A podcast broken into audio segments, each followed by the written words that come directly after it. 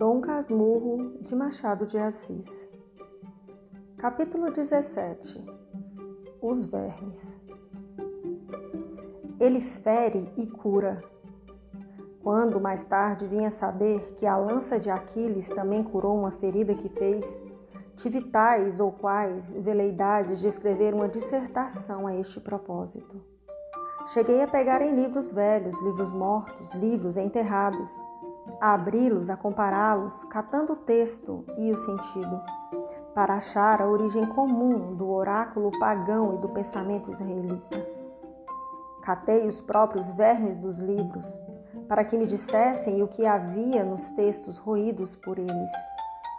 Meu senhor, respondeu-me um longo verme gordo, nós não sabemos absolutamente nada dos textos que roemos. Nem escolhemos o que roemos, nem amamos ou detestamos o que roemos. Nós roemos. Não lhe arranquei mais nada. Os outros todos, como se houvessem passado palavra, repetiram a mesma cantinela. Talvez esse discreto silêncio sobre os textos roídos fosse ainda um modo de roer o ruído. Capítulo 18. Um plano. Pai nem mãe foram ter conosco quando Capitu e eu, na sala de visitas, falávamos do seminário. Com os olhos em mim, Capitu queria saber que notícia era a que me afligia tanto. Quando lhe disse o que era, fez-se cor de cera. Mas eu não quero, acudi logo. Não quero entrar em seminários. Não entro. É escusado teimarem comigo. Não entro. Capitu, a princípio, não disse nada. Recolheu os olhos, meteu-os em si e deixou-se estar com as pupilas vagas e surdas, a boca entreaberta, toda parada. Então eu, para dar força às afirmações, comecei a jurar que não seria padre. Naquele tempo, jurava muito e rijo pela vida e pela morte. Jurei pela hora da morte, que a luz me faltasse na hora da morte se fosse para um seminário. Capitu não parecia crer nem descrer. Não parecia sequer ouvir. Era uma figura de pau. Quis chamá-la, sacudi-la, mas faltou-me ânimo. Essa criatura que brincara comigo, que pulara, dançara, creio que até dormira comigo, deixava-me agora com os braços atados e medrosos. Enfim, tornou a si. Mas tinha a cara lívida e rompeu nessas palavras furiosas. Beata! Carola! Papamissas! Fiquei aturdido. Capitu gostava tanto de minha mãe e minha mãe dela que eu não podia entender tamanha explosão. É verdade que também gostava de mim. E naturalmente mais, ou melhor, ou de outra maneira, coisa bastante a explicar o despeito que lhe trazia a ameaça da separação. Mas os impropérios? Como entender que lhe chamasse nomes tão feios? E principalmente para deprimir costumes religiosos que eram seus? Que ela também ia à missa, e 3 ou 4 vezes minha mãe é que a levou. Na nossa velha segue. Também lhe deram um rosário, uma cruz de ouro e um livro de horas. Quis defendê-la, mas Capitu não me deixou. Continuou a chamar-lhe Beata e Carlota, em voz tão alta que tive medo que fosse ouvida dos pais. Nunca a vi tão irritada como então. Parecia disposta a dizer tudo a todos. Cerrava os dentes, abanava a cabeça. Eu, assustado, não sabia o que fizesse. Repeti juramentos, prometia ir naquela mesma noite declarar em casa que por nada nesse mundo entraria no seminário. Você? Você entra? Não entro. Você verá se entra ou não. Calou-se outra vez. Quando tornou a falar, tinha mudado. Não era ainda Capitu do costume, mas quase. Estava séria, sem aflição. Falava baixo. Quis saber a conversação da minha casa e contei-lhe toda, menos a parte que lhe dizia respeito. E que interesse tem José em lembrar disso? Perguntou-me no fim. Acho que nenhum. Foi só para fazer mal. É um sujeito muito ruim, mas deixe estar que me há de pagar. Quando eu for dono da casa, quem vai para a rua é ele. Você verá. Não me fica um instante. Mamãe é boa demais, dá-lhe atenção demais, parece até que chorou. José Dias? Não, mamãe. Chorou por quê? Não sei. Ouvi dizer que ela não chorasse, que não era coisa de choro. Ele chegou a mostrar-se arrependido e saiu. E então, para não ser apanhado, deixei o canto e corri para a varanda. Mas deixe estar, que ele me paga. Disse isso fechando o punho e proferi outras ameaças. Ao relembrá-las, não me acho ridículo. Adolescência e a infância não são, neste ponto, ridículas. É um dos seus privilégios. Este mal, este perigo, começa na mocidade, cresce na madureza e atinge o maior grau na velhice. Aos 15 anos, há até certa graça em ameaçar muito e não executar nada. Capitu refletia. A reflexão não era coisa rara nela, e conheciam-se as ocasiões pelo apertado dos olhos. Pediu-me algumas circunstâncias mais, as próprias palavras de uns e de outros e o tom delas. Como eu não queria dizer o ponto inicial da conversa, que era ela mesma, não lhe pude dar toda a significação. A atenção de Capitu estava agora particularmente nas lágrimas de minha mãe. Não acabava de entendê-las. Em meio disso, confessou que certamente não era por mal que minha mãe me queria fazer padre. Era promessa antiga que ela, temente a Deus, não podia deixar de cumprir. Fiquei tão satisfeito de ver que assim, espontaneamente, reparava as injúrias que lhe saíram do peito, pouco antes que peguei da mão dela e apertei-a muito. Capitu deixou-se ir, rindo.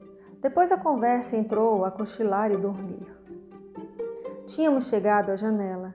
Um preto que desde algum tempo vinha apregoando cocadas, parou em frente e perguntou: Sinhazinha, quer cocada hoje? Não, respondeu Capitu. Cocadinha, tá boa. Vá-se embora, replicou ela sem rispidez. De cá, disse eu, descendo o braço para receber duas. Comprei-as, mas tive de as comer sozinha, Capitu recusou. Vi que, em meio da crise, eu conservara um canto para as cocadas, o que tanto pode ser perfeição como imperfeição. Mas o momento não é para definições tais. Fiquemos em que a minha amiga, apesar de equilibrada e lúcida, não quis saber de doce e gostava muito de doce. Ao contrário, o pregão que o preto foi cantando, o pregão das velhas tardes, tão sabido do bairro e da nossa infância. Chora, menina, chora, chora, porque não tem vintém. A modo que lhe deixaram a impressão aborrecida. Tatuada não era, ela a sabia de cor e de longe. Usava repeti-la nos nossos jogos de puerícia, rindo, saltando, trocando os papéis comigo, ora vendendo, ora comprando um doce ausente. Creio que a letra, destinada a picar a vaidade das crianças, foi que a enojou agora, porque logo depois me disse: se eu fosse rica, você fugia, metia-se no paquete e ia para a Europa. Dito isso, espreitou-me os olhos, mas creio que eles não lhe disseram nada. Ou só agradeceram a boa intenção? Com efeito, o sentimento era tão amigo que eu podia escusar o extraordinário da aventura.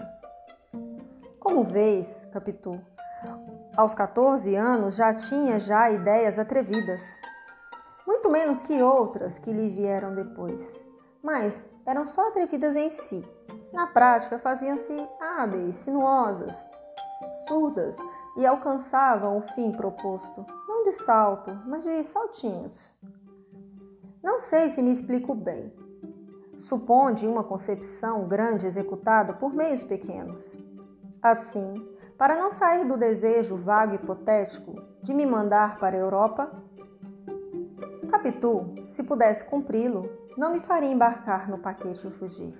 estenderia uma fila de canoas, daqui até lá, por onde eu, parecendo ir à Fortaleza da Laje, em ponte movediça iria realmente até Bordéus, deixando minha mãe na praia à espera. Tal era a feição particular do caráter da minha amiga, pelo que não admitia que, combatendo os meus projetos de resistência franca, fosse antes pelos meios brandos, pela ação do empenho, da palavra, da persuasão lenta, diuturna, e examinasse antes as pessoas com quem poderíamos contar. Rejeitou o tio Cosme? Era uma boa vida. Se não aprovava a minha ordenação, não era capaz de dar um passo para suspendê-la. Prima Justina era melhor que ele, e melhor que os dois seria o padre Cabral, pela autoridade. Mas o padre não havia de trabalhar contra a igreja? Só se eu lhe confessasse que não tinha vocação. Posso confessar? Pois sim, mas seria aparecer francamente. E o melhor é outra coisa, José Dias. Que tem José Dias? Pode ser um bom empenho. Mas se foi ele mesmo que falou? Não importa, continuou Capitu. Dirá agora outra coisa, ele gosta muito de você. Não lhe fale acanhado. Tudo é que você não tenha medo. Mostre que há de vir a ser dono da casa. Mostre que quer e que pode.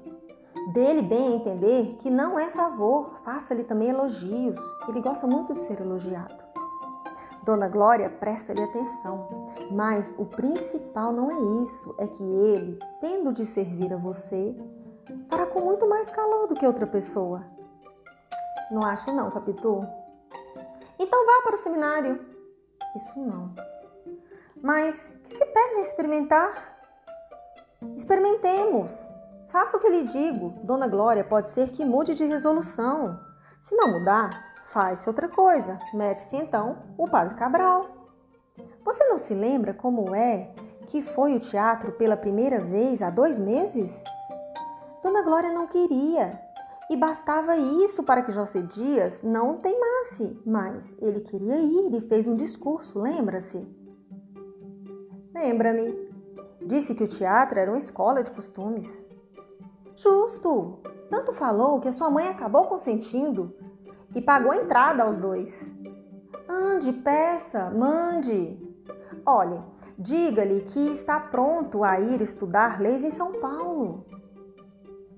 Estremeci de prazer. São Paulo era um frágil biombo, destinado a ser arredado um dia, em vez da grossa parede espiritual e eterna.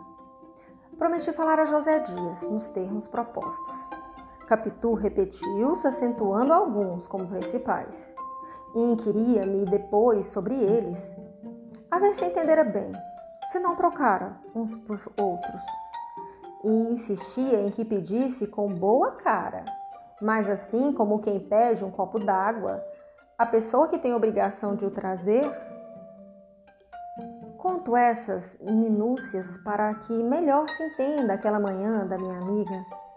Logo virá a tarde, e da manhã e da tarde se fará o primeiro dia, como no Gênesis, onde se fizeram sucessivamente 7.